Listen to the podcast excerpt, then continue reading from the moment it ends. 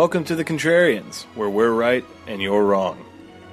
The Contrarians is brought to you by Smarks Like Us Clothing and Ovnio Films. Be sure to keep up with the pretentious ramblings of Alex and Julio on Twitter at James Alex Mattis and at Ovnio. That's O V N I O.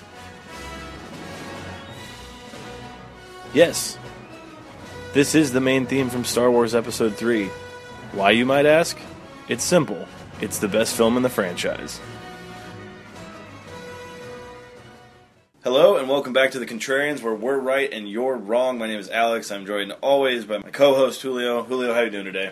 I am so excited because, guys, I don't know if you've been following the drama on the episodes leading to this one, but I've been constantly just trying to break Alex's will and get him to agree to do Elizabethtown. I don't know, it's a movie that we both love, and he I, I could tell that he was afraid uh, of defending it. I literally think since the first episode, this has been a reoccurring thing where Yes. you've been trying to get, get us to do Elizabeth. Sometimes while we're recording, sometimes after we've done recording. And luckily, Destiny helped me, gave me that little push with uh, the release of Aloha a Yeah. couple weeks ago, and people complaining about how terrible it is. And I think that's the perfect moment to look back at the last time Cameron Crowe uh, achieved brilliance. I think all those naysayers, uh, all those people that hated Elizabethtown back in the day, should give it a rewatch now and really appreciate the genius there. I have a, I have a few quotes for you. Nick Schager, Shagger, from uh, the properly named Lessons of Darkness, says an excruciatingly narcissistic nostalgia trip saturated with writer-director Cameron Crowe's favorite tunes. Robin Clifford from Reeling Reviews said, I came out of Elizabethtown with one question. What's the point? I still haven't figured that out. Thomas DeLapa from Boulder Weekly got a little offensive and said, an off the map disaster. The New Orleans of 2005 movies. Jesus. That is fucked up. that is awful. That crossed the line. and just to end on a slightly more civil note, Urban uh, Cinephile critics from Urban Cinephile said Cameron Crowe's heart is in the right place, but Elizabethtown probably works better as a tribute to his late father than the uplifting romantic comedy to which he aspires. What do you think, Alex? Well, I think they don't quite understand what they saw. I think the last one kind of was close to what we were feeling here. As yes, after all that, we are here at Elizabethtown, the 2005 Cameron Crowe or romantic tragic comedy. It's missing the word epic in front of it.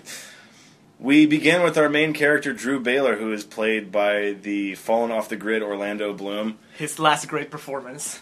And only really He peaked. he did. He Much peaked like on the phone. He peaked on the phone. He peaked on Elizabethtown. So Drew Baylor works for Mercury Worldwide, I believe is the company's name. Who are they? Just shoe specialists? They're the biggest shoe company in the world. Apparently, Drew was like a young prodigy who was thought to be the future of the company in designing, and he designed a shoe called the Spacematic. What was it? Spotmatic? I don't know. They never really say it out loud. Long story short, the movie begins with all these shoes being recalled, and we quickly find out it cost the company upwards of a billion dollars. He begins the movie with his narration describing the difference between a failure and fiasco, and he deems himself a fiasco. It's kind of prophetic of uh, Cameron Crowe's career, where, like, out box office wise, I guess you could say that Elizabethtown is a failure, and Aloha Is a is a fiasco. He explains the difference between a failure and a fiasco is a fiasco becomes a legend and is something that's passed down for how bad it is for decades and generations to come. Quickly, things just go from bad to worse for young Drew as he's taken to the office of Phil, the president of Mercury Worldwide, played by Alec Baldwin. Talk about someone who commands the screen with just what little time he's given. he comes in for five minutes, knocks it out of the park, walks out of the movie. He informs Drew that it was $972 million, but let's just go ahead and call it a cool bill that was lost because of this shoe. And without saying the words, you're fired, he lays him off. Yeah, not even that. He tells him, well, but before we laid off, I need you to go and talk to this reporter and basically take the blame. Yeah, which he does, and you know, right away we, our hearts are already with Drew, not really knowing the full extent of what's going on. We're not explaining exactly what's wrong with the shoe. We just know it failed, but you you don't need to know because I think that uh, eventually, if you live long enough, you experience failure. In the end, the details don't matter. What matters is that you're fucked, and that's basically this whole prologue. The, the opening sequence is just about uh, Drew Baylor failing hard, This is a, a very complex movie. I mean, I wasn't kidding when I when I said it was epic. There, it tackles so many things. Of course, it doesn't surprise me that went so many of those things went over people's heads when it was first released. And one of the things is just the price of success or the price of reaching for success so high. Mm-hmm. The, the harder you try, the, the more ambitious you are, then the harder you fall. The, the bigger the risk. And he has the very um, wise beyond his years line of saying that success is the only god that people really worship anymore. Yes, great line, and it's like the first five minutes of the movie. It topped by Alec Baldwin's exit line almost. I don't know if it's the last thing he says, but it's the most memorable out of the many memorable things he says. He says, "I cry a lot lately." So we get the hinkling that you know things with Drew's mental state aren't that good because he alludes to wanting to jump out of a chopper that he flies to the Mercury Worldwide headquarters, and I think he just takes the even more barbaric approach. As soon as he gets back to his apartment, he packs up all his shit and he has decided that he is going to kill himself, and he does so by rigging up like an elliptical bike, a workout bicycle with a giant butcher knife in the middle, so the intended target will be as he pedals, it will stab him in the heart repeatedly. It's very ingenious, and I think it's meant to show that Drews is a man that he's beyond his time. He's a genius. You know, he didn't. He couldn't just kill himself. He had to kill himself and make a statement. As in, look, Alec Baldwin. I, I even came up with an ingenious way of killing myself. And it's uh, poetic as well. Like it ripped his heart out of his chest. Oh yeah, yeah, yeah, yeah. Orlando Bloom got so much flack for his performance in this movie, but I think that he really captures a man that's at the bottom of the barrel. His his hot girlfriend breaks up with him. Played by. Jessica Biel. Yes, another powerful cameo. Five minutes in the movie, but she makes an impression. I'm sorry, guys, but next time that you're grieving the loss of your job and the loss of your girlfriend, and then on everything else that he grieves in this movie, take a look at the mirror. Let us know if you look better than Orlando Bloom does in this movie. So yeah, he has that real nice high-rise apartment, but in the thought of killing himself, just moves all his shit, his TV, his computer, all his nice suits and clothes into just a dumpster outside. Right before he, I guess, not pulls the trigger, but pedals the bike, his phone won't stop ringing, in to the point of just infuriating him. He goes and picks it up. On the other line is his sister Heather, played by Judy Greer, who informs him that his dad has died. So. Young Drew's not having a good day. Nope, just keeps getting worse and worse. Mitch, that's his dad's name, he's basically going to be this presence throughout the movie. And I think this is the key that critics and most of the audience missed all the way back in uh, 2005. Five. The- Probably because the New Orleans 2005. Yes, probably because it was not advertised in the movie. There's nothing in the movie that would nudge you into this reading, but once you think about it, it really becomes clear, and it makes it gives the movie this entire uh, new tone.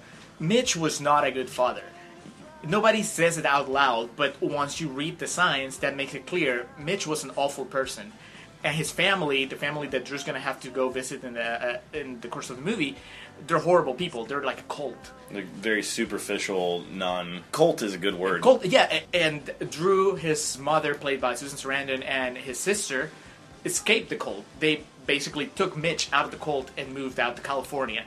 And they're Uh, ostracized for that. Yes, uh, because of course they, they took Mitch away. Even Uh, though they don't live in California anymore, they live in Oregon, as we're reminded of. Yeah, but they just won't let that go. So here's the thing: like Mitch, Mitch's death, it affects Drew i- in a very complex way because yeah, he, it's his father and, and he's grieving for him, but it's also this exhilaration that he won't accept. You know, that bastard is dead. The guy that because they might have left the cult, but he still you can tell that he was still psychologically abusing them through you know the time that they spent together. So uh, as you go through the movie, there's all these signs that obviously people missed. And yes, as you mentioned, Susan Sarandon plays his mother Holly, and she just really doesn't know how to take it. She's kind of, I think it just made her snap, and she doesn't really know how to respond to it. But we get more into that as the movie progresses. To this point where Drew kind of just gets off the bike, pulls up his big boy pants, and realizes that he has to take responsibility because he's the man of the family now. So he is going to go to Elizabethtown, Kentucky, where his father Mitch has died. He's going to take his favorite blue suit, bury him out there, and he says in narration that he's just going to kill himself when he gets back. He puts the suicide on hold. among other things, this movie is uh, the, the story of how Drew gets to regain respect for life. He gets a new lease on life through these experiences. You know, it's a tale of the survivor. Step one in regaining his joy of life, he is on a red eye flight to Louisville, Kentucky, when we are introduced to the, I guess, love interest of the film, the ray of sunshine, The ray of sunshine. The overbearing, at times obnoxious ray of sunshine, Claire Colburn, played by Kirsten Dunst. what you could call a desperate performance by Kirsten Dunst. but that fits in something else that, that people just missed completely. And I mentioned to you, I had missed it until this time. I've seen this movie plenty of times, but this time is the first time it clicked that she is crying for help. Every the movie sells it to you like she's there to help him. Mm-hmm. She's there to get him through this difficult time in his life. But no, that's not really it. She is desperate to get herself out of this this mental breakdown she's having, and Yeah. she latches onto him. Like uh, uh, the the- clingiest girlfriend you'd imagine. Yes, but everybody's so preoccupied. Like the movie's so clever Mm-hmm. in distracting you with, with, with Mitchell's death and Orlando Bloom's failure as a, as a shoemaker that you don't really pay attention to the poor girl that's just disintegrating in front of you. So no, that is a very brave performance from Kristen Dunst because there are times during the movie that you actually can see the cracks. Uh, If you're paying attention, you just see that moment where the facade goes away and she stops smiling and she has that that like fraction of a second where she looks like a normal person. And that's really what the movie's about. It's always the drunkest girl at the bar singing "Who Let the Dogs Out" on karaoke that you don't pay attention to. And in that case, this is Claire Colburn. We can't really tell where she's from because she has a southern accent that she drops and picks up throughout the movie with no real explanation. But I think that could just go into what you're saying. She has like an identity crisis going It's, on. it's called a mental illness, Alex, and uh, that's that's just one of the most obvious clues the movie's giving you that this girl's not right in the head. So she moves Drew up to first class from coach because there's not really anybody on the plane. They start talking. He explains the situation to her in no uncertain terms. Doesn't really tell her, her da- his dad's dead or anything like that. Tells her where he's going. She draws him a map just right away and tells him how to get there and what he's going to need to do. Writes her phone number down on a business card for him, and then kind of just won't let him leave when he gets off the plane. She's she's asking for help. She's like, "Can you please tell me that I'm worth something, that I'm helping you?" But Orlando Bloom is in a completely different planet. There, mm-hmm. he's thinking about his dad, so he, he can just barely mumble "thank you" and barely acknowledge her presence there. She is very insistent that he needs to take the 60B exit. She says it about 27 times as he's leaving the airport. Where, wouldn't you know it, he wasn't paying fucking attention and he doesn't find the 60B exit, which leads to, I think, you know, there's a lot of moments of acting genius throughout this, but I think we decreed that to be his Oscar moment where he has his breakdown in the car and he Yes. just starts punching the steering wheel and the horn. No, he doesn't cry uh, because there's something that the movie makes a point of, which is that he doesn't cry. It's the suicide thing. He is dead inside already. Yeah, exactly. so- He can't cry until he's alive again. Yeah. So Drew finally makes it to Elizabethtown, and this is kind of what you're talking about, like the cult type atmosphere. Yes. Because every one of the townspeople are just pointing him where to go. They have signs everywhere uh, commemorating his dad's passing. Mm-hmm. It's like the entire town revolved around him. It's like they're getting ready for the Viking funeral. to just push him out into the local creek and set it ablaze. Everybody knows him. Everybody waves at him. It's just so creepy. Yeah.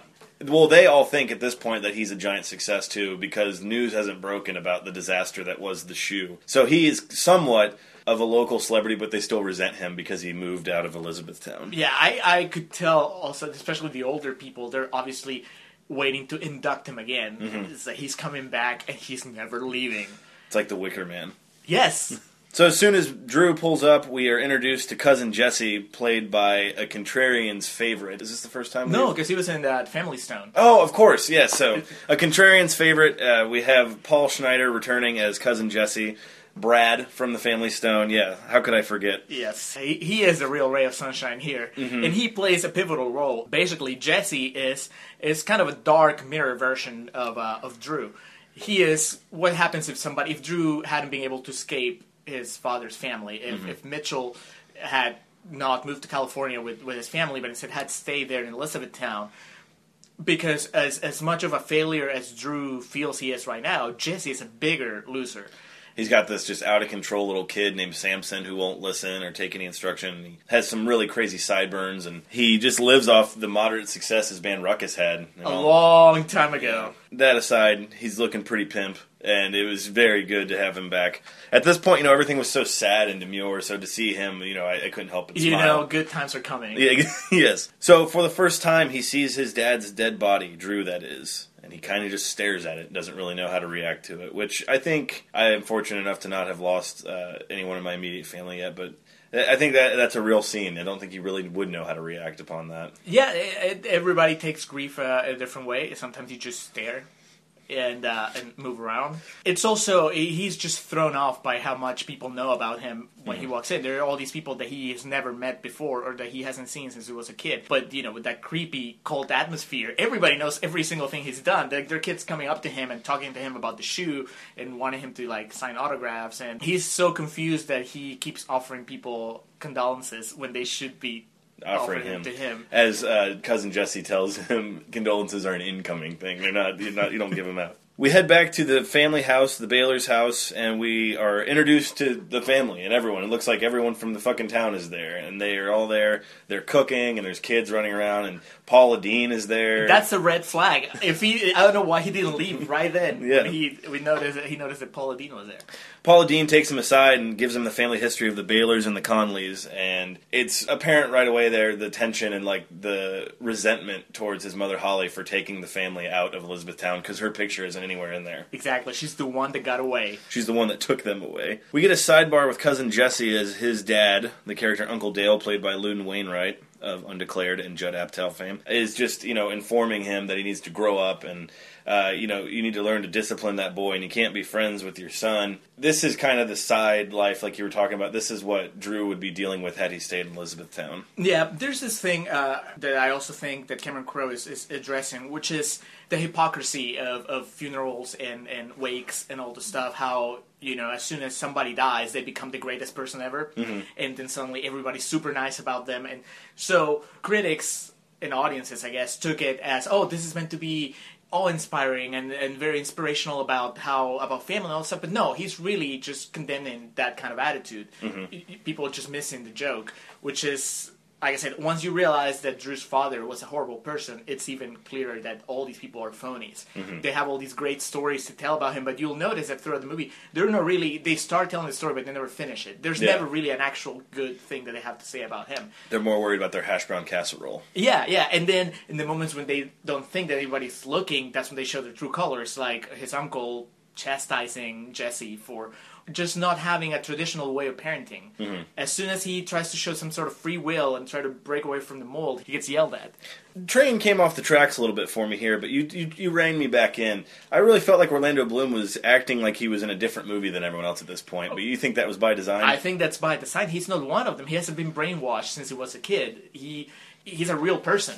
He can't. He has trouble reacting with smiles and being quirky when his father has died. Mm-hmm. Everybody else is acting like they're in a movie, and Orlando Bloom is acting like he's a, in a documentary, and that's great. That is that is amazing. So we get a really nice scene between Jesse and Drew as he goes back home with Jesse and visits with them, and I think they share a glass of uh, scotch or whiskey or something. But this is where it just gets even sadder with Jesse, and I think this is where it really resonates with Drew what his life would be like if he had stayed, because all Jesse wants to talk about is the time they almost opened for Lynyrd Skynyrd with only two of the original band members. He's not even in the poster until the very. He's like this tiny afterthought, like the thing that they put in after the poster had already been printed. They just added like a sticker at the end, and then it turns out that they didn't even play. Mm-hmm. It's really sad. We do see a big poster of Ruckus with their their band's motto was "Tried True, Fried and Blue." I thought that was pretty fantastic. It's, it's a shame. Imagine what Jesse could have accomplished if he had left Elizabethtown. But instead, he's in his house and just ignoring his kid who's screaming, and Drew's just kind of like, Jesus Christ, what, what's going on here? This could have been me. It could have. But fortunately for him, he goes to the Brown Hotel, which I think is the nicest joint in town. He gets a nice suite. Turns out, though, the wedding is being hosted there.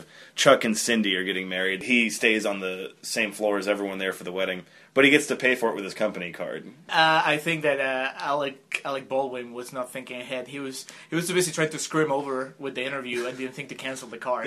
he tells him to let it rip on the card. He gets up to his room, and it's just a madhouse with this wedding going on. Drew is still trying to cope with all his feelings, and then to be surrounded by all this happiness. Do you think that was good for him at that point? I I think that he's dealing with a lot. Again, there's so much that he's going through as far as dealing with the loss of a father that he obviously had a connection with, but that obviously was also a bad influence on him. Mm-hmm. There's that whole should I be happy, should I be sad, and and it, he has all these contradictory signs around him. He has the family that's telling him stories that are obviously not true, and then he has his mom losing it on the other end. He he just needs somebody to talk to, and that's that rings true for anyone that would be in that position. Mm-hmm. And sadly, nobody will return his calls, and then everybody returns his calls at once. It's just a classic mix-up, you know. And as much as dark as this movie has gotten, with some you know light sprinkles throughout it, this was really just a really fun and whimsical scene. I thought. I love it. Not many people can juggle three phone conversations at once in the mm-hmm. movie, but Cameron Crowe showed here that he could. Especially three conversations with women, if you know what I mean. So. His sister asked, "Have you cried yet?" And he said, "A little," but you know, I think he's just kind of going along for the bit. But his mother Holly is just going insane. She's cooking and keeps talking about wanting to learn tap dancing, and she is just coping with it in the worst way possible. I think or the best way possible. See, here's the thing: she's older. Drew's Drew's handling it the way that a man in his what is that late twenties, early 30s You know that ambiguous Orlando Bloom age. He's still that age. I don't know how old he is now, but it's the same age as when he was in Elizabethtown. It's very confusing. Whereas uh, this woman, uh, uh, Susan Sarandon, she's lived with Mitchell longer, and for better or for worse, he was a, a- more defining influence in her life. And suddenly, she has this freedom. Drew, yeah, he was he was his father, but you can tell that at some point, once he became his own man, he doesn't he, he stopped spending holidays with his family. He, there's a moment where he asks his sister, "Was that fun?" And she said, "Oh yeah, especially the last few years when you were not with us." Yeah. Once he got busy, he he just stopped seeing his dad. So he's a little more removed from that. But Susan Sarandon has been there. She was married to this guy, to this tyrant, who apparently never let her learn anything. And now he's gone, and she has the whole world is at her disposal. She can do whatever she wants. She just doesn't know where to start. Mm-hmm. Should I learn how to how to unclog the toilet, or should I learn tap dancing, or should I learn how to fix a car? And she's like, "Fuck it, I'll do everything at once." It's heartwarming and very smartly put aside because they don't want you to get distracted from Drew's journey. And then Judy Greer, Heather, his sister, is just I think just annoying everyone with the way she's handling it. Yeah, she. I think she's that portrait of the person that just they can't handle grief.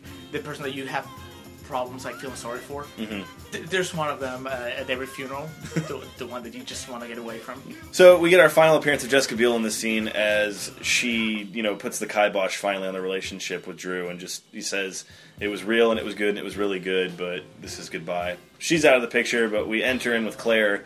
Drew gets on the line with her. He picked her up and called her when no one else would answer, so he just wanted, you know, someone to talk to.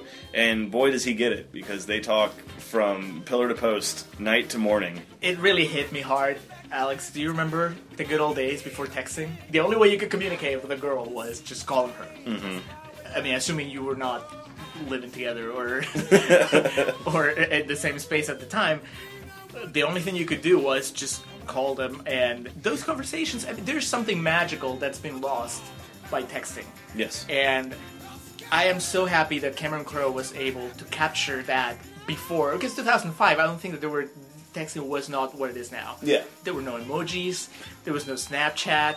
There was none of that. It was just two people on the phone. It really means a lot more. One of my complaints now, uh, listen, I'm as guilty of it as anyone. I hate talking on the phone. Yeah. Because it requires concentration. You can't really fuck around that much when you're on the phone. You can fuck around when you're texting because Yeah. you can be doing a thousand things.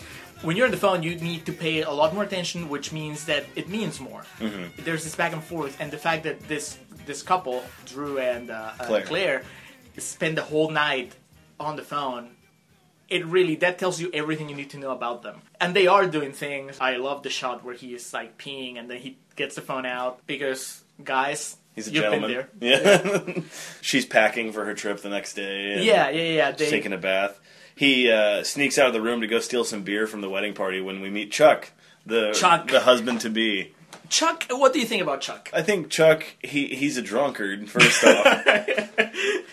he seems to be just perpetually sauced throughout the the film. He, Uh, he's about to get married. To be he fair, is, but you know, he seems to be just the the random stranger. The you can always depend on the kindness of strangers. He's there for Drew because Drew just you know matter of factly lets it slip that his dad died, and he's there for him. Yeah, yeah. I, I, I'll take it a step further, and I'm, I think that Chuck, because you don't see much of Chuck, you see him in that one scene. That's the one meaningful interaction with, he has with anyone, and then mm-hmm. after that, you see him walking in the background a couple times. And he always, whenever he sees Drew, he acknowledges him. Oh yeah, yeah. He gives him like the. He gives him the point. The point. Mm-hmm. I think Chuck is the audience. I think Chuck is us. Chuck is that happy bastard that has nothing tragic going on in his life right now. He's He represents the antithesis of where Drew is because he's about to like experience life for the first time, where Drew's just at the bottom. Yeah, he's getting married. He he everybody he's the center of attention in a good way. He has friends and family and booze. It, it, it's it, he's spending the weekend doing something awesome, whereas Drew's spending the weekend getting his dad ready to be cremated. So he is us. He is the audience that went to see a movie and they're happy, and now you you just want to hug Orlando Bloom. And Cameron Crowe's smart enough to know that you need some sort of what do you call it? Not a substitute. Um, Embodiment, no, that was that terrible movie with Bruce Willis. Um, where he- unbreakable, no, Unbreakable is a great movie. The movie where he like surrogate. Yes, You Surrogates? Need, you need an audience surrogate on screen to hug Orlando Bloom, and so that's Chuck. Chuck is our surrogate. Okay. He, he hugs him. He hugs him hard. The bottles that they have in the ropes clink, and then he tells him anything you need. And that's when, in theory, if the world was a kinder place, that's where the movie would have completely hooked you because you're mm. like, yeah, I'm, I'm there. I'm, there I'm Chuck you. Everyman. Yeah, I'm Chuck. But instead, well, you know, things went a different way. Everybody turned on the movie. The talk between Claire and Drew continues until Claire just says, "You know, I have to be up in two hours. It'd probably just be better to stay awake at this point. We're 45 minutes away from each other. Let's just meet in the middle and watch the sunrise together." Which I think is this your favorite part of the film? No, no, no. My favorite is is, is Freebird. Oh, But, okay. uh, but no, this is this is this top three. I think top three, maybe top five. Uh, just because I think the punchline is is great. They Uh, finally get together. They hang up their phones simultaneously. Cool clicking noise, and then they watch the sunrise, and there's just dead silence. And they say, "We peaked on the phone." Yes, classic line, classic Cameron Crowe. It just speaks to the the honesty and the purity of their love. That that's not the last you, they see of each other because that could have been it. You know, that's that's basically they had a phone, a phone one night stand, a one night phone stand. There you go. But no, the the story's not over. It's not even close to being over. It, this is, we're Not- just getting started. Not at all. No. We go to a scene of Drew arguing with Holly, his mother, on the phone about whether or not they want to go through with the cremation, and she's just too preoccupied, starting wanting to start to tap dance. Whereas now I understand why that is. Your theory, she just doesn't really care. He's gone, so do whatever with him. There's not even that. She knows she's she's too sweet to her son to really spell it out, but Mitch deserves to burn. Mm-hmm. That's why she wants him cremated. That's it. Whereas everybody in the cult family, they want him buried at the family plot with all the other cult members and all the horrible things that have happened there. Things stay in the family, but no, she wants him cremated and, and taken back to Oregon. That is a conflict that she just obviously has no time for. She's just getting cremated, and I don't really care. Yeah. What changes her mind a little bit is when she hears that, uh, oh, what's his name? Bill Bunyan? Bill Banyan, Bill Banyan? Bunyan. Bunyan. Played by awesome character actor Bruce McGillis, I think. Yeah. I don't know if you were ever a MacGyver fan. You might not be that old, Alex. um, I am. Uh, he he played MacGyver's best friend. Really? Uh, yeah, and he had a he had a tick. Every, this was a gimmick every episode. Every time that he lied, his his left eye or his right eye started like twitching. so that was like huge source of comic relief. um, anyway, I always feel happy when I see him in a movie. He's a, he's in a lot of movies. He's he's a well known actor. And anyway, when I saw him show up in Elizabethtown, I knew that he was there for a reason. He wasn't just a random background character. He he plays a part. He's Yeah. uh, I guess he has some sort of history as a con He's man. a swindler of sorts. he he screwed Mitchell out of a bunch of money, and so when Susan Sarandon hears that he's there planning the memorial or whatever, she tells Drew, "Well, get him cremated, and I'll be there." Because she realizes she needs to protect her son from Yeah. from these people. He returns back to the Brown Hotel, is walking through the lobby when Claire calls him, and this I think is red flag number two. She, I guess, canceled or called in sick for the day at work, and has just been stalking Drew all day, and she's just walking behind him in the hotel lobby. Up till then, I guess you could kind of tell there was something off about Claire. Mm-hmm. But now, really, if you're paying, this is when you start being concerned for her mental health because there's a lot of her story that sounds so fake, and Drew's so lost in his grief that he doesn't get it because she has this this boyfriend in quotation marks, Mm-hmm. Ben. uh, Ben, Yeah. and and. The stories that she tells about why Ben's not there or why she's not connecting with Ben. He goes to a different school, like you wouldn't know him type thing. Exactly. Yeah. It, it, it sounds it sounds a little too convenient why he's not there uh, at all times and why her plans changed. She was supposed to go to Hawaii, where we get the awesome, most meta moment ever. She- she's she's saying goodbye to Drew at first uh, after the long phone call. And she says aloha. And he says, Aloha. Yes. Flash wo- forward 10 years. I wonder how Cameron Crowe feels about it when he watches now. Is he like rubbing his hands as in like it all came true according to plan? I knew back then he knew everything. He knew that Elizabeth Town was going to be received poorly, and he was planting the seeds. It's like, you think this is bad? Wait until you see Aloha. you see what happens when I really make a bad movie instead of a complex movie that will confuse everybody. Yeah, she's in town. Obviously, she's been lying about everything. Eventually, you know, She might not even be a stewardess at this point. maybe she was just another passenger dressed as a stewardess. You don't really know because that flight was empty. Yeah. So, So she says she's taking Drew out for the day. They go out and buy a big, nice urn for his father's ashes, and they go and visit the burial plot that is set aside for him in Elizabethtown.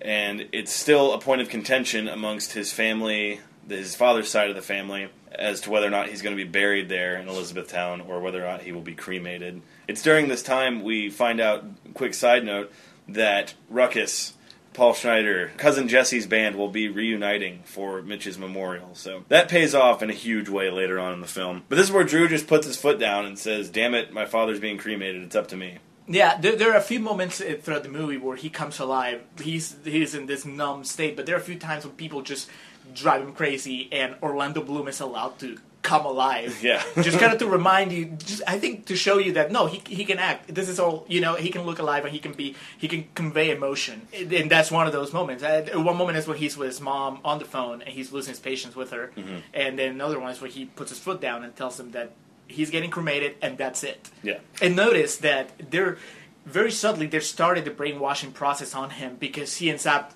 referring himself as uh, his family as being from California. Yeah. Even though for for the first chunk of the movie he keeps correcting them. Well, we don't live in California. We haven't lived in California forever. Forever. We're from Oregon. And then when he puts his foot down, he slips and calls his family. You know, because Yeah. that's that's how we do it in California. or Whatever. Even though we're from Oregon. Yes. So it's already happening. That poor guy, he went there and he's at his most vulnerable. These these creeps are just getting his claws, their claws in him. So he puts his foot down on the cremation issue, walks out of the room, and then he tames the wild beast as Samson, Jesse's kid, who just will never stop acting up. Drew just puts in a videotape that was called like listening, learning to pay attention with Rusty, and he just figures out how to calm all these children down, and all the elders are just in absolute disbelief. I think that's another little breadcrumb that Cameron Crowe left there for people that couldn't figure out how creepy this family's supposed to be. That running sub theme of brainwashing. This is that tape that they put that calms Samson and all the other kids down. Mm-hmm. It's just basically this guy blowing shit up. He gets the kids to be quiet by saying, "Hey, do you promise to be to be quiet and obey your parents?" And then I'm gonna blow up this house, and then that happens, and the kids love it. That's mind control, mm-hmm. and and it starts when they're little. Later on in the evening, as Paula Deen is cooking what I can only presume is something with butter, Drew just has this flash in his head, and I guess the, the elders and the townspeople got their hooks in him because he just wants to stop the cremation. Yeah, He looks at the burning pilot light on the stove and just takes off, runs to the crematorium, and just starts pounding on the wall to stop the cremation. It's too little too late, though, as Nope. The young man working there brings out the urn that is probably still warm with his father's ashes. They say, "He's your dad, man." This leads to another evening of time spent with Claire, as Claire is able to meet Mitch, and vice versa. oh, he finds Claire. This is this is the thing with Claire. She's obviously Orlando Bloom has other stuff going on, mm-hmm. but she doesn't because she's she's in a free fall. she, I, think we can infer from just having watched the movie if she was actually a, a stewardess, she probably quit her job after she met Orlando Bloom. She decided that Orlando Bloom was her last shot at just having a life and escaping the misery and the depression that she's been dealing with for I don't know how many years. So she quits her job, and her mission in life is just to hook up with Orlando Bloom and just hold on for dear life. So now she has all this free time, and that's that's clear because she never goes to work again. Instead, when he gets back to the hotel, she's hanging out with the with the bridal party Yeah. become best friends with everybody. She's drinking with them, and then she meets Mitch. And they just have this kind of long walk around the hotel. They get to the hall where they're having the reception, I guess, for the wedding. Yeah. And then she gets in the microphone, and it's like, this poor girl, she can't make it any clearer. Orlando Bloom is not picking up any signals. We already had a, a moment previously in the movie where they almost kissed. And really, I mean, man up, Orlando Bloom. Yeah. It was on you. Like, they're, they're almost there, and he chooses not to kiss her, and then she gets tired of waiting, and then the magic's gone. Well, she gets tired enough this time that she goes up to the microphone uh, on the podium there, and she just tells him, I like you. And his response is just like, well, you shouldn't. Maybe we should go around. We should, you should go get some sleep or something. It's, it's heartbreaking because, I mean, the only thing that she could have done that would have been more, more clear would have been just saying, I need help. I'm about to kill myself. But instead, she kind of hoped that he, he would be attracted to her. But no, instead, he's so lost in his own grief that they end up just talking in circles about the relationship and the fact that, well, she has a boyfriend, kind of, and then they hook up. But it's not. It's not in the best of circumstances. You shouldn't need to watch a movie to learn this, guys. But hopefully, this at least drove the point right after your father dies, that's not the best time to hook up with anyone because you are vulnerable, and especially not uh, somebody that's mentally unstable. Luckily, life finds a way, and, and, and everything turns out well for them. But I wouldn't recommend it. They hook up, and the next morning, Claire awakes trying to just uh, do anything obnoxiously so to wake up Drew, and he's just like don't know if she's wanting breakfast or I think it's just attention. But that's the thing; she needs to know it's real. She's she's you know determined to to just fix her life through this guy. She's craving this attention and just isn't getting it, so she just is like, "All right," and leaves and gets on the elevator. And in one of the funniest moments of the film, the elevator door opens and both sides of the wedding party are down there, who already met her and know that it's the walk of shame on the highest degree. Yes, and that is one of those moments where like I, I was telling you that you can see through the cracks. That is a great performance by Kirsten Dunst. I mean, she smiles through most of Walk of Shame, but there's that half a second when she first realizes what's going on. The, the, the fakeness is not there. That's like the real Claire. She's like, fuck. it's it's very rewarding if you're paying attention to her performance. Drew chases her out as she's starting to get into her car, and this is like the breakup for the relationship that never was. But it's also a very important part and a very pivotal part for Drew because it's when he finally verbalizes and expresses his regret and shame of his failure because all the other mention to it throughout the film has been through narration. And so this is where he finally just accepts it kind of his failure. He hasn't begun to compute his father's death, but he accepts. Yeah, he he finally. I think verbalizing is a very good word. He he really tells it to someone else. He's been keeping it inside for so long too, and of course, I think Claire just pays him back. You know, she got on that microphone, told him that she liked him, and mm-hmm. he kind of shrugged it off. And now he tells her you know this, this huge news, this huge secret that he's been keeping, and she kind of shrugs it off. Yeah, she's like, "That's all." I don't care. I don't care. It's sad, but that's those are the games that uh, people play. She tells him, "I'll make it to Mitch's memorial if I can." Then she also like kind of like gives him this side stab where she's like, "You keep trying to break up with me even though we're not together," and then his face falls. like we're not. And you just want them to get together already because they're so perfect for each other. They would balance each other out. Yeah, yeah. So we go to Mitch's memorial where a bunch of people speak on their relationships with Mitch. We get our one and only black actor of the film who says some nice things about Mitch. There's some Paladin's uh, contract. And then Holly gets up there, Susan Sarandon, and it becomes improv comedy night, The Laugh Factory with Susan Sarandon. She just takes the mic off the stand and just starts, you know, talking about airplane food and everything that's wrong with kids today. What's the deal with funerals? What's the deal with cults? She just explains all the things she's been doing since Mitch passed, and she does admit that she loves him, but a lot of what you said she kind of says that like it's a new beginning of her life. Dude, I, I just don't know how people miss this. I mean, she literally dances on his grave. First off, she makes a mockery out of the whole ceremony because she really does stand up. It is not just. I mean, she really she says that she she started taking comedy classes and then mm-hmm. she goes on and does like a bit and then she's playing music and she starts tap dancing and those fools. I mean, it goes over everybody's heads, but she's really celebrating his death. Yeah, she dances on his grave. It's amazing. She's showing her kids this is how you fuck with these people, and everyone just goes crazy crazy for it. Though. Yeah, yeah, yeah. But it's it's it's an awesome setup because of what happens later. It's I think that this this whole memorial it's an excellent example of a subversion of uh, expectations. Uh, there's like what the characters expect, which is uh, the cult thinks that they've won. They got this this Californian to come in here and bow to their ways. Yeah. And instead, she upends everything. And then you get an amazing performance by the reunited Ruckus. Ruckus. As they're taking the stage, Claire shows back up, and she has like this big, almost Halliburton-looking briefcase of materials set up. Overnight, she planned this trip, this cross-country road trip, for Drew, and supplied up to the minute music for it. So if that's not a cry for help, you know, and clear sign that she's not. Obviously, she didn't sleep. She must be on some sort of drugs to just have all the energy that she's had. She's she's at eleven the entire movie, and yet she's never really tired. The only thing like that would be more obvious is if he just went back home and she was already in his apartment in his favorite T-shirt making him eggs. So she gives him this and says, "This is going to guide you, and this will tell you what to do, and this will help you get through all this." And that's when the highlight of the film begins as Ruckus tunes up the band and begins playing Freebird in the final tribute to Mitch. And I know, I know you like Devil's Rejects. Oh, I do. But uh, there's no better use of Freebird than the way that they use it in this movie. Much like Devil's Rejects with Elizabethtown, it's kind of that thing they get you in that like you think you're spent and you've gone through all you're going to, and then they hit you with Freebird. Well, yeah, because there's also this subplot, and even the, the, the choice of the song, Freebird. This is about people being free from Mitchell, from from the cult, from all this, this shit they put him through, and he who is someone who's not free. Jesse, cousin Jesse, who got stuck in Elizabethtown, who hasn't been able to escape. And this is his master plot. You think that he's just trying to relive his glory days, but he's also trying to get all these people killed. The way that it all works out, oh, there's an accident, and and the prop that they're using during the song, this giant bird. this giant bird catches fire accidentally, and it almost kills everyone. I think that was Jesse trying to escape, like make a statement and just free his son from from having to deal with this family for the rest of his life. God always has a plan, and in this, it was to prohibit that from happening. and The sprinklers come on, but that I think also frees Jesse because he gets to have the rock star moment of his life, where the sprinklers are raining down upon them, and they still just keep playing and just nail Freebird out of the park. Yeah, yeah, and there is even if he didn't get them completely out of his life, I think that he showed them that he's not to be messed with. There's a shot where his dad is looking at him perform. I think some people might consider and confuse that. Like, oh, that's a look of pride. No, that's a look of respect. That's in like, I get the point. I'm not gonna fuck with you anymore. Raise your son any way you want. exactly. You can raise Samson just as a rocker. I don't care. The sprinklers are raining down, and everyone's kind of freaking out.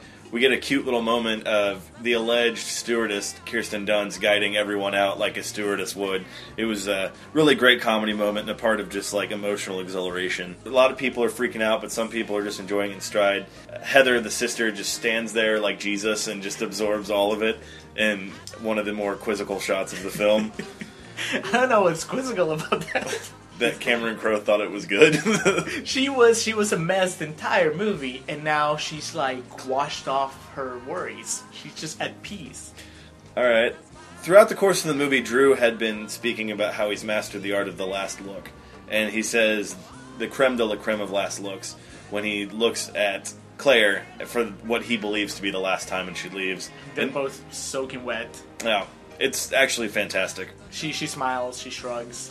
She laughs. Yeah. and leaves. We then go to the actual burial plot where it's kind of the both sides won because they're going to bury Mitch's favorite blue suit in a coffin in Elizabethtown, and then Drew is to take the ashes and do with them what the, his side of the family wishes. Yeah, I think that really we know who really won, and that was Susan Sarandon's side of the family. Susan Sarandon, Heather, Drew, they won. They fucked up the memorial with the help, with some help of Jesse, and then even uh, I'm pretty sure they sabotaged the crane that they're using to lower, Lower the coffin. because it messes up and it like drops it, and then it gets stuck and then drops it again, and they're laughing. Everybody's shocked, but they're laughing. Yeah. I think that shows you that they're they're responsible for that. So we begin the road trip now. We're going from one side of the country to the other, from the east to the west. Drew opens up this elaborate, grandiose set of music and directions that was given to him by Claire and starts from CD1, track 1. And this is just a cross country journey, and, you know, Claire's telling him where to stop and what to do and where to spread ashes of his father. Really, this montage is Drew finally going through the five stages of grief, finally accepting his father's death. and accepting his freedom. Hmm. He's assimilating not just his father's death, but everything that he's gone through since he got to Elizabethtown, and he's just you can see the realization hitting him. Oh wow, these were horrible people, mm-hmm. and I am free. With the help of Claire, he, he can actually express all those things. There's a moment where he just steps out of the car and starts dancing because that's what you would do if, if you were free. And he pulls over at one point to a newsstand and picks up the Business Journal magazine that's written about it. And I think that's when he finally gets over that because he's like, well, this is the worst that it's going to get, and it's over. And then he realizes, fuck, my dad's gone. This is when he finally cries. He finally cries. He's he's been talking to his dad throughout the trip Yeah. to the urn. In the montage, like I said, you can see he's angry, and then he's bargaining, and then, you know, he's uh, finally accepting. But yeah, we finally get the Orlando Bloom tears that we had been waiting, what felt at least three hours for. It's it's a promise uh, that the movie delivers on. And one of the things that he does say to his dad's ashes is he said, "And the fact that I'm still going to kill myself isn't your fault." Because there's one key issue that hasn't been resolved yet, Yes. which is you know he yeah he might be free from from the cold and he might I guess he's accepted the fact that he, He he, failed. failed. but It doesn't change the fact that he still is going to get on that bike and kill himself when he gets Exactly. home, which I think was a very bold move by Cameron Crowe because you feel that you've hit the height of like your emotional happiness that you're going to in this, and then he brings you right back. He's like, "No, real life ain't all sunshine and rainbows." He finally reaches the second largest flea market in the world, which is the last stop on his map that had been written to him by Claire. Gives him like step by step directions, which again, I don't know how she knows all these places in the country that well. I guess she just has had a boyfriend in every city. Well, she said she travels a lot. She's a stewardess. Allegedly. She- allegedly. Well, she used to until she quit. yeah. Uh, but also, when you don't sleep and, and you don't have friends, you just you just learn all this stuff. She's basically Liv Tyler's character from Empire Records, just a closet speed freak, and just has the energy to do all this all the time. Yeah, that's that's.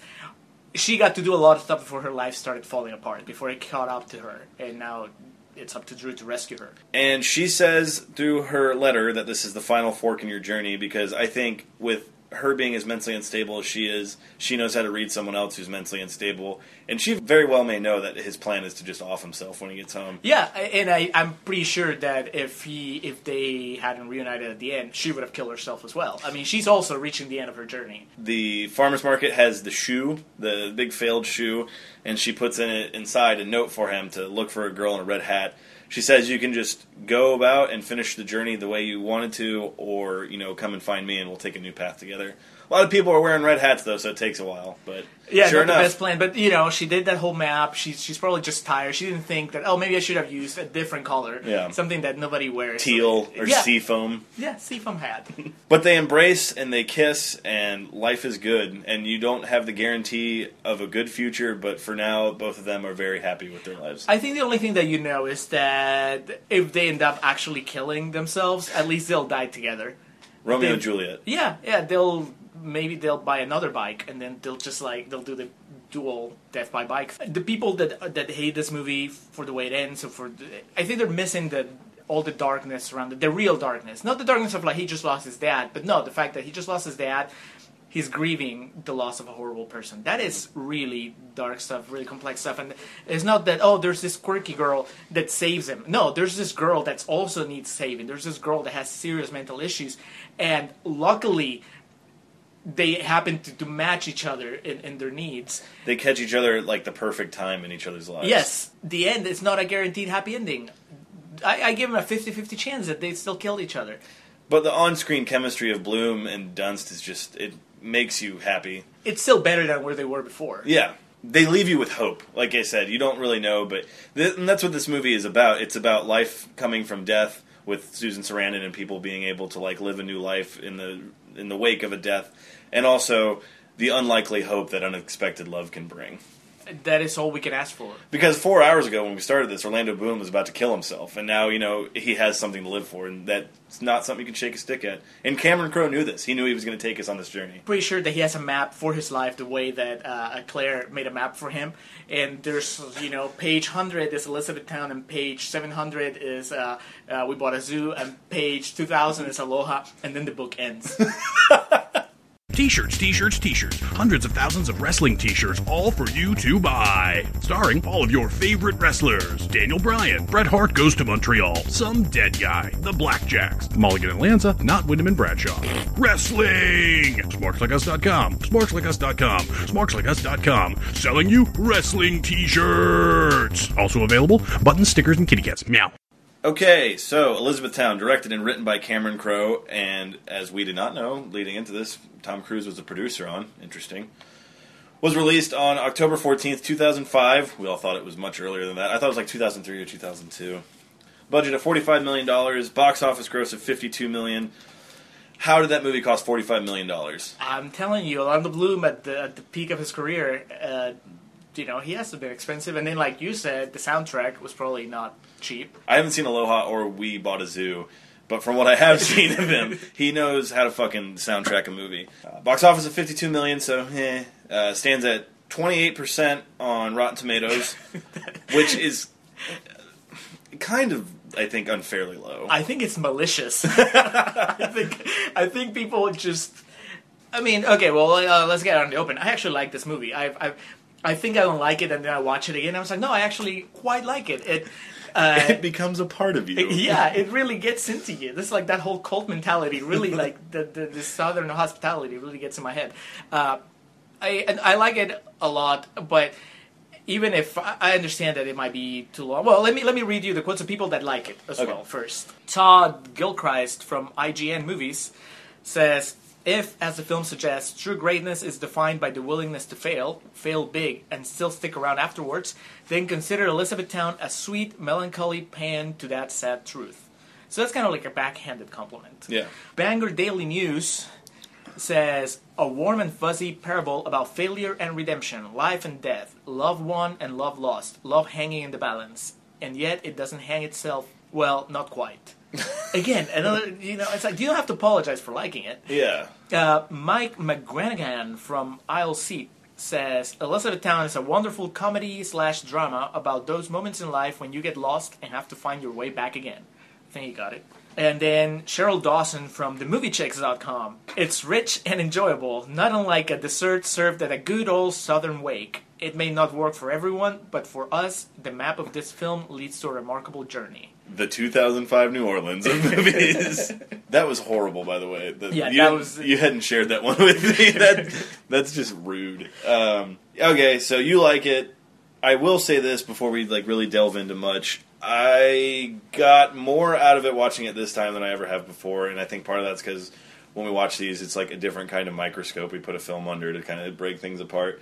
There are things that are good about it. There are things that are very bad about it. Let's go ahead and start with the acting, as this was the true end of the Orlando Bloom experiment. This was like the final part where like a lot of people were trying to make him a star, and then this was just kind of like not gonna happen. And then everybody. Because, like I said, if fucking Cameron Crowe can get an Oscar-worthy performance out of Kate Hudson, he can get something out of anybody. And Kate Hudson is talented. She just doesn't pick good movies. It's, and Orlando Bloom in his defense, I think this was too much for him too soon because he was still, he was still pretty young and ripe, and this is No, I I think it's a very complex character to play. There, the movie asks a lot of him, and thankless role in a way because I do believe that he's meant to be muted. You know what I mean? Like it, it's you can't you compare him with other Cameron Crowe leads, and well, yeah, they have a lot more to live for. They're, they have he he is very a very passive protagonist. So there's a lot of him just reacting, and not just reacting, but he's reacting while grieving. Mm-hmm. He's depressed. He's the bottom of the barrel, and he's not a very active person. So for him to be like more than what he is in the movie as a performer would almost take you out of the movie. I wouldn't buy him. I, I'm fine with his performance. I don't think it's memorable, but I think it's adequate. Yeah. I, I think that what bothers me, what, what really keeps me from fully embracing Elizabethtown and to say that I love it like in uh, you know proudly, is it's more Claire, Claire. Kirsten Dunst. Kirsten Dunst's performance is is is it has a little bit of that. Um, Is it her performance or is it the way the character's written? it's both. I, I actually, I think that there's probably a better way of playing that character, but in the end, Cameron Crowe let her get away with those choices. And it is true. You really see the cracks. When you see the cracks, they're brilliant. Yeah. Because she's she's really playing this as a person. At least now that I watched it, it as a person that she's putting on this front for Drew and probably for everybody else due to her job. Yeah. She's being like this perky and whatever. But there are moments in the movie where you see that go away, and there's just she just looks tired, or she looks concerned, or she looks like she fucked up. Like the moment where she realizes this is the most obvious one, but the moment where she realizes that that Orlando Bloom's dad is dead, Yeah, and she gets serious, she's like, "Oh, I fucked up." yeah, That's that's good, and there's moments like that in the movie that make me wish that there was. Uh, there was more care in, in her character, you know, that she was rewarded a little better. Because in the end, when the movie ends, you end up remembering the really, the extra quirky parts. The Yeah. fact that, oh, she was really loud and really happy. And she suffers in this from what I now call, I guess this would be like retroactively, the Juno effect of like people don't really talk that way. What's the one line she has? Like some music requires air. Roll down a window, which like. Yeah, if this was like a movie, like a comedy based or fiction based, like fantasy film or something, that's what's like my thing with Juno, like the way she talks. You try to ground this film in like intense reality, but then this person is so unbelievably like cute and blossomy and bubbly. Yes, but my defense to that would be that she is. Once you figure out that she's putting on a show, then it's like, well, of course she's not meant to sound realistic, but she's not realistic. The real Claire, we we don't really see her that much. Uh, yeah. It still takes you out of the movie. I agree because that's one of the. Whenever I haven't liked the movie, I always go back to the Kirsten Dunst performance and just how annoying she is. Yeah, and it's if it could be flushed out more, maybe. I, I see exactly what you're saying, but I'm just saying for like the 123 minutes that we're constricted and it just doesn't really work and it doesn't build towards anything. Before I forget, yeah, that's another thing. The runtime, it feels a lot longer than two hours. That's uh, yeah, that's a structural issue. I, I think that you expect it to be over, especially the, the most clear ending you would think is right after they bury Mitch. Mm-hmm. But then you have the.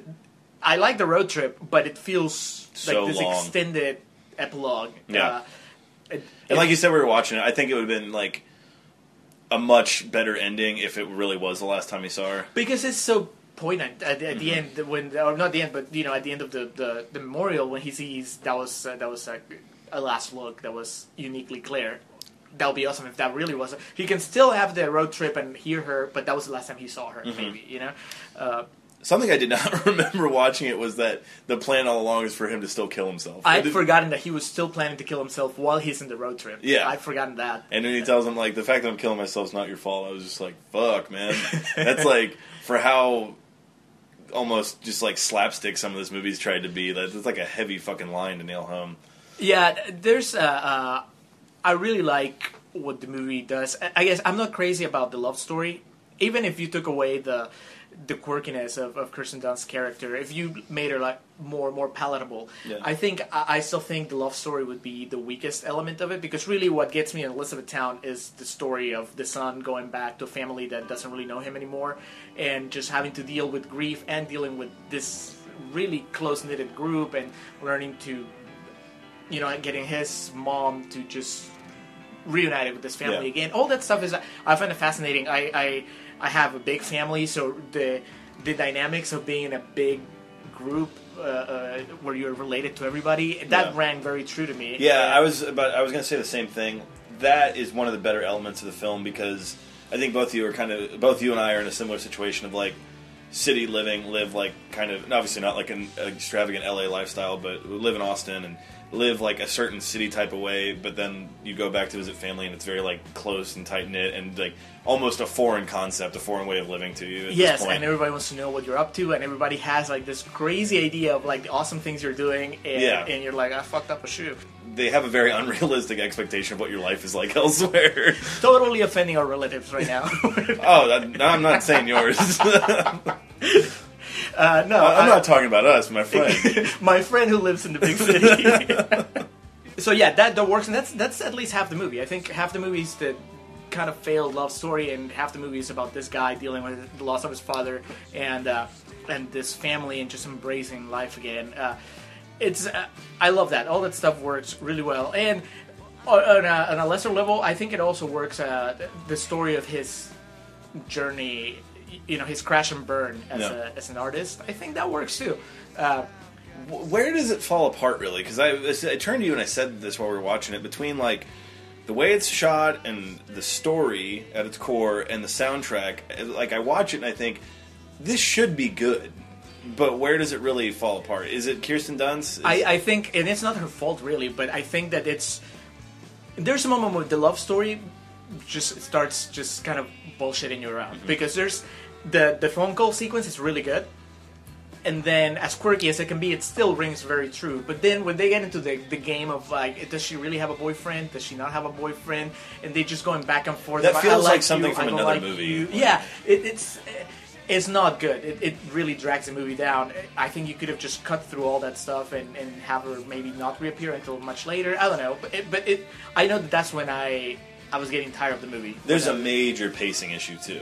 We we discussed that and like like that scene. Yeah, that, that's a good example. And then a lot of the stuff with the family, like because you deal with these heavy things of like he's about to kill himself, and then we meet these new characters, and then it just like slows down for like a really long period of time.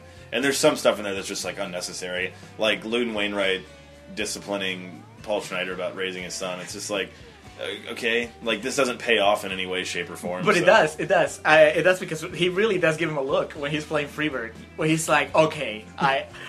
It took you playing the greatest song ever written, but Well, but, you know, he, you get the, the feeling that he doesn't respect him at all, and then suddenly he, he sees his son, and everybody's like cheering for him, and he gives him the nod, which doesn't mean much as far as parenting. Doesn't mean that he's saying, okay, now you can raise your kid any way you want, but at least there's that connection that you didn't think that they had early in the movie. I, I don't mind the slow pacing with the family uh, stuff because I found that interesting. The problem with the slow pacing with, and, and the Kirsten Dunst scenes is that I don't care. Yeah. There's really there was enough cutesy stuff in the phone call. I don't need any more for the rest of the movie. And there's just uh, long sequences of them just just being cute with each other and talking in circles about the relationship, and that that's just boring. I, I think that's the problem. Back to cousin Jesse. Uh, always great to see Paul Schneider. Yes, I, I'll. He. I didn't know him as Paul Schneider back then. Yeah. I I think I actually thought he was. Uh, oh, I don't remember the name of the guy, but it's the guy that he's one of the hobbits, and he is. Uh, Sean Astin. no, no, one of the the hobbits nobody remembers. He was in Lost. Uh, Oh, the cat from he's in X Men Origins Wolverine. he is. He plays the the mind control guy that Liev Schreiber kills. Really? And, yeah, and he says, "I'm not afraid to die." And he says, "How do you know you never tried it?" No. I'm sorry, that movie's awesome. that movie's terrible, man. Uh, but it, I thought it was him, and then and then I I, I think I think it was until like Parks and Rec when I realized, oh, Paul Schneider is like you know, Yeah. this guy. Brendanawicz is in Elizabethtown. And you could almost attribute this or theory or make a theory out of it, like my love of Freebird, that like my whole love of Devil's Rejects. When it gets to the Freebird part of the movie, when they're playing, I'm like fuck yeah, and I'm like all happy. And you the forget movie- about everything. Yeah, else. and then the movie keeps going and reminding me why I didn't like it. Whereas Devil's Rejects ends with Freebird, so like I'm just so amped when it's over. But God, yeah, that scene's really cool.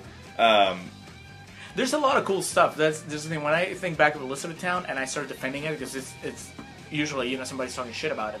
Uh, I, there's a lot of stuff that I can point out and say, but this is great, and this is great, and this is great. You know, the way that he reacts with Father's Day is awesome, and then the whole thing with Susan Sarandon I think is great, and and Freebird. And uh, and the phone call and the road trip. There's a lot of really cool stuff that somehow, yeah, it fails to add up to a great movie. it's yeah, and that, like that's really what I come away with. If I did like a one line review of this, it should be great, but it's not. Like Yeah. for a multitude of reasons that none of which are like colossal. There's not any massive plot holes, but there's a bunch of things that add up and really deter away from what good it does. Yeah, and the other line that I always used was just I would just say it's all Kirsten Dunst's fault. I, I would just go back, except that I've been this saying that about Jumanji for years, man. I watched it this time, and this is the first time since probably the first time I watched it where I really appreciated her performance. And so now I can't say that. Mm-hmm. Now I just have to say that well, the relationship aspect doesn't work, but it's not Kirsten Dunst's fault.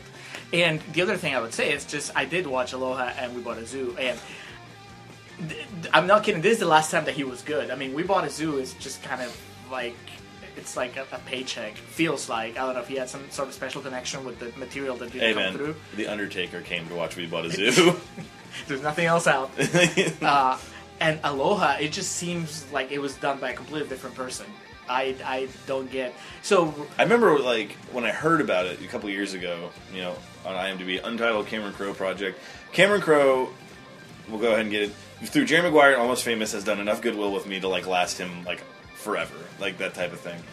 Uh, so I was like, yeah, the Emma Stone and Bradley Cooper, like the two most likable people in the world. and I watched the trailer for it, and I went, oh no, oh no. I, I actually I watched the trailer and I was fine with it because all they had me at Cameron Crowe, but then you watch the movie and I I'm was, afraid to watch it, especially because you and me, like, we'll disagree about certain movies, but we usually always have a common ground of understanding film. And when you just told me it was a disaster, I was like, oh no. It's just bad. It's not just bad, but it just makes you feel bad because you're like, what happened? It's- I, I, I'm sure there's a lot of just behind the scenes stuff that really messed things up for him there because there's no explanation other than that, or he just. I mean, I. I I think it was a Filmspotting guys where they were just like he lost his voice. it's like that is horrible. That's horrifying that that could just happen to someone that's talented and then suddenly one day they just completely forget how to make a movie. It's it's almost that bad. I think going back to Elizabethtown now, time has been more kind to it, but I always regarded it as kind of his downfall. Like now, with what you've said about We Bought a Zoo and um, Aloha, is there a director that's ever had a history of making like? Because well, Vanilla Sky, we found out both to both our surprise is mixed regarded. It was like at forty something on Rotten Tomato. Yeah, that, that's. But which again, I think it's awesome. I, I, I like it too. I like it too. I, I don't know what the deal was with Vanilla Sky, but you could almost say if you wanted to excuse it, it's like, well, it wasn't an original. Yeah. You know, and, but then we, we bought a zoo was a, a book adaptation too, so I don't know. But then you have Almost Famous, which is one of my favorite movies of all time, and Jerry Maguire, which is one of the most universally beloved movies from the '90s. Is and then Say Anything, of course. Has there ever been a director that's done this with their career, made like great, seminal, poignant films, and then just had like this stark decline? I just now thought of this, but I mean, I'm sure if you go through Spielberg's filmography, I think he had a rough patch. Uh, I, I and, and I haven't seen the movies in the rough patch because I remember uh, Lincoln. No, Lincoln. that, was, that was his already in the upswing. No, there was like that. He came back with uh, Schindler's List and Jurassic Park in '93, I think. They were both in the same year. And I remember his Oscar acceptance speech was like, "This is a, a drink of water after a long time of being thirsty." I don't No. know. It was more poetic than that, I think, but but that was the idea that he'd been he'd been fucked for several years, and then he finally got it back. And I don't remember which movies are in that, but it's probably when he did. Uh, Robert like- Zemeckis maybe too had like Polar Express, which a lot of people didn't like, and Oh, but Polar Express become a classic. I guess you could say. But, and then Beowulf, which was just like shredded, which I, I didn't mind it, but but yeah, no, I don't think ever to this extent. to where like critics are wondering if, What the if fuck he, if he happened? if he just lost it Yeah. completely. Uh, yeah, probably not. I don't know. It's it's sad, and it's still. I'll watch the next thing he does. Uh, yeah, like I said, he's built up that much goodwill with me. Th- This, I think, I am shocked to say this because I fought it passionately because I like had so much disdain for this movie, even though I own it. Like I bought it for a dollar at a Goodwill once. I bought it. I was explaining to my sister. I said. I looked at it and I said, "There's no way this is as bad as I remembered it," and I will I will spare a dollar. And then I watched it and was like, "Yes, it is."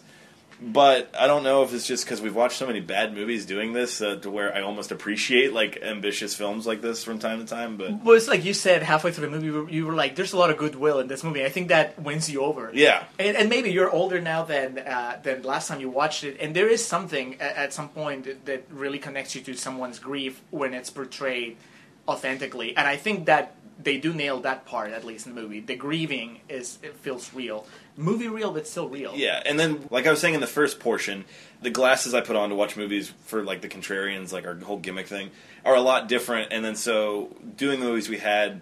Like watching Paul Blart and just like how fucking mean spirited that movie is, and then how much money it made. And like watching this, I'm like, okay, yeah, it doesn't work, but that's because like the people making it were kind of taking chances and like trying something. You get they get mixed up for something, and then like the cherry on top of the average Sunday is like what we were talking about before, how history has kind of inverted things because when this came out, like it was buried as like the wannabe Garden State, and everyone loved Garden State. Yes. and now fucking everyone, which I'm old school hating Garden State, man. I, I, I hated that the first time I saw. it. I was like, fuck that movie. And I, I'm not. I'm, I'm, I'm the the other kind. Would, would that make me a hipster? I liked it when it came out, and then I turned on it uh, why'd you turn on it? because I can't. It's just the the Kirsten Dunst character, what she's accused of. That's the entire movie in Garden State. Everybody's fucking quirky and and just very like so special, and they listen to the this music and they just behave. And The scene that's in a that, movie that the scene in that where like Natalie Portman is talking about how she likes to make noises that no one else ever. Yes. That Yeah. like I had to watch that with my fingers over my eyes. It was so fucking bad. Uh, it might be just because of how much I like Natalie Portman, but when I first saw that movie, I just loved it. I was like, "Oh, this is awesome! It's Yeah. it's so funny." And and then I uh, subsequent viewings. uh, The last time I caught it, I just caught a chunk of it on TV, and I couldn't finish it. It was just so bad. Yeah. Uh, Not to say Elizabethtown has this big like beloved reputation now, but I think people are more kind to it these days. Than yeah, well. I'll take Kirsten Dunst and Elizabethtown over Natalie Portman in uh, in Garden State. and despite the fact that he hasn't really submerged from underwater since, I will take Orlando Bloom over Zach Braff any day of the week.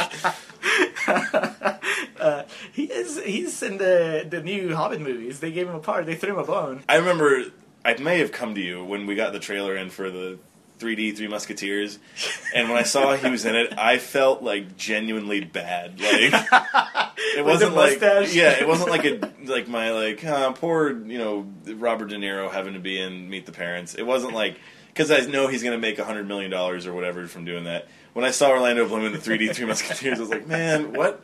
What happened? It's like Mickey Rourke in like the late '90s to early 2000s. He didn't recover from this, and I, I would wonder if that's because people lost faith in him and his ability to be a leading man because the movie didn't really critically or financially succeed. Uh, I think so. I think that out of uh, everybody else in that movie, he was the only one that didn't have a body of work that he could fall back on. And people, you know, Cameron Crowe was like, oh, he he. He failed, but look at all these other movies that he had. He, I mean, he had did he- what? uh, like Lord Pirates of the Rings. Caribbean and Lord of the Rings were like. Oh, but did he do Pirates after Elizabethtown, or was that like? I'm pretty sure the first one came out before. Yeah, the first one I think came out in 2004. I think he finished spending spending whatever goodwill he had with with the audience with the pirate movies. I, I have heard too. He's difficult to work with. Oh, is he? Yeah. I don't know. I heard that he punched Justin Bieber, or did Justin Bieber punch him? Or was I Shia really- LaBeouf? I don't know. There was like some sort of celebrity scandal that he was involved in, and he came out on top, as in like e- everybody's on his side. Good. In either of those cases, he should be. I don't think he's a bad actor. I just don't think that he's had any other chances. I mean, he was in. Uh, oh, that's another bomb that he was in. Uh, Kingdom of Heaven. He was Mhm. also carrying that movie, and that's Oh, I forgot about that. Yeah. that's. I mean, again, he that was Ridley Scott, and uh, Ridley Scott survived, but I think that might have been the final nail in the coffin. Actually, uh, Kingdom of Heaven. Yeah, as far as Cameron Crowe goes, everyone just kind of wrote it off as okay, everyone can swing at the plate. Well, yeah, and Kirsten. Dunst also had like the body of work of oh well we've seen her in so many things it's not her obviously it's Orlando Bloom how dare he try to be a leading man he's supposed to be just the second banana to to the the hobbits And he like for some reason I remembered him being bad, but he's not. It's just he chose to take on that character like differently than because it doesn't quite mesh up with all the other performances. But it doesn't mean he's bad. I Yeah. didn't like laugh at him at any point. he was just he was just asked to keep his emotions very contained. Uh, That's why it works when he lets it out every now and then. Yeah. When he yells at people, it's because oh well, he's just wound up so tightly, and and yeah, the fact that he has a death wish through the entire movie is it's playing into that. Yeah. People just don't uh, get it. Uh, you were talking about the the fact that you own this movie. I've owned this movie three times because I used to own it, and then uh, I lost it in a breakup. You know, we split the movies, and Elizabethtown left my life. So then, when I next time I saw it, I bought it, and then I found out, I realized I bought it in full screen. And was, there's no way, I, even if it's Elizabethtown, it can't be full screen. So, so I gave away the full screen copy as a present someone, and then I went and bought it on widescreen. So I went through a lot of of work to just have Elizabethtown in my collection. Uh, even at, at moments that where I've liked it the least, I still wanted to own it. So it, it has to say something about how I feel about it. There was a girl that really liked Garden State that like left it. Red flag. Yeah, it left it at my place, and I made sure, like, no, you take this. I don't want this in my collection. Why, who would own Elizabethtown in full screen? who would want that? And they're like, you then get to appreciate the twenty-eight percent. Like, as shocked as I am, your battering of me to watch this has worked because I came away with it with a refreshed view of what I once had for it, and I can safely say that twenty-eight percent is like mean. it's mean. It's really people hating on Orlando Bloom more Yeah. than anything. What would you give it? I wouldn't say like. Uh, I'd probably say like seventy, like a, a good C. There's goodwill in there, and like there's legitimate effort put forth. And considering some of the fucking dribble that we've sat through for these like neg- the bad quote unquote bad movie episodes, this was like a breath of fresh air. It's like, hey, this ain't that bad. Which, yeah, I'm, I'm a little higher, probably 75, even 80, depending. Now I'm just I'm so confused because I was not expecting to enjoy it so much. I knew I was going to enjoy moments of it, but I've, I've come away from this last viewing very very much on the side of the movie. So, uh, which is good. Part of it might have been that I just having watched Aloha, I I don't know, I just appreciate a lot more for like, oh, this is when he's the master of, of, of his craft. of his domain. Yeah. Oh, last one. That review that we started with, where she called it narcissistic. I know Cameron Crowe tries to always base a lot of his material off real life experiences, and I think this was like what he wrote about coping with his dad's death. I wouldn't consider it narcissistic at all. It's it's a story worth telling. You know what I would consider narcissistic? A Judd Apatow film where he puts his wife and his kids in it and films with Paul Rudd playing the Judd Apatow character. No, I, yeah, I don't think so. I think that there's the difference. I don't want to get into the whole Apatow thing, but, but I think the difference is that there's. I think that it's about grief. It's not just about Orlando Bloom grieving. You know what I mean? Whereas like something like This Is Forty is about those two characters very specifically, and that's why it feels annoying. Yeah. It's like we don't need to know about your life. We want to know about the crisis of you know being that age. Whereas, you know what I mean? They both feel really long. and this is 40's case, it is really long. Yeah, well, there's also like all the other stuff because I'm sure that if it was shorter and I don't know, Maybe that'll be the next one. We'll watch that, and I'll come away with it with an we'll invigorated both view. Yeah. we'll both love it. It's like God, we're just closer to 40, and that's why. So episode 16, we were going down the list, and we are going to tackle the 2008. Is that when it came out? I forgot what we agreed on. Slumdog Millionaire. oh yeah, yeah, yeah, yeah. The 2008 Danny Boyle Best Picture winner. Oscar Darling. Yeah, which that's the definition of a cute movie right there. Before Avengers. Before Avengers, there was Slumdog was cute. yeah. So that will be episode 16. Be sure to check us out on iTunes. We're the Contrarians, not the Contrarians podcast. Rate, review, subscribe. Uh, check us out on SoundCloud. You can follow us on there. Download episodes, listen to them, leave comments. Uh, we have a website. It's wearethecontrarians.com. You can also listen to podcasts there and I guess look at pictures. We have our email address, which is wearethecontrarians at gmail.com. Um, you know, send us love, hate mail. If you like really hate Elizabethtown, we welcome any arguments. And if you really love it, we welcome any arguments. Yeah, I, I told her I was going to embarrass her on air. Our friend Elena just uh, got accepted into UT, and I said, "Hey, we'll give you a shout out." and she said, "No, please." And I said, "Oh, now it's happening." now it's definitely happening. So, congratulations on that one. Uh, she's also a listener. Otherwise, I wouldn't do it. So that will do it for this episode of The Contrarians, where we're right and you're wrong, and we will catch you next time.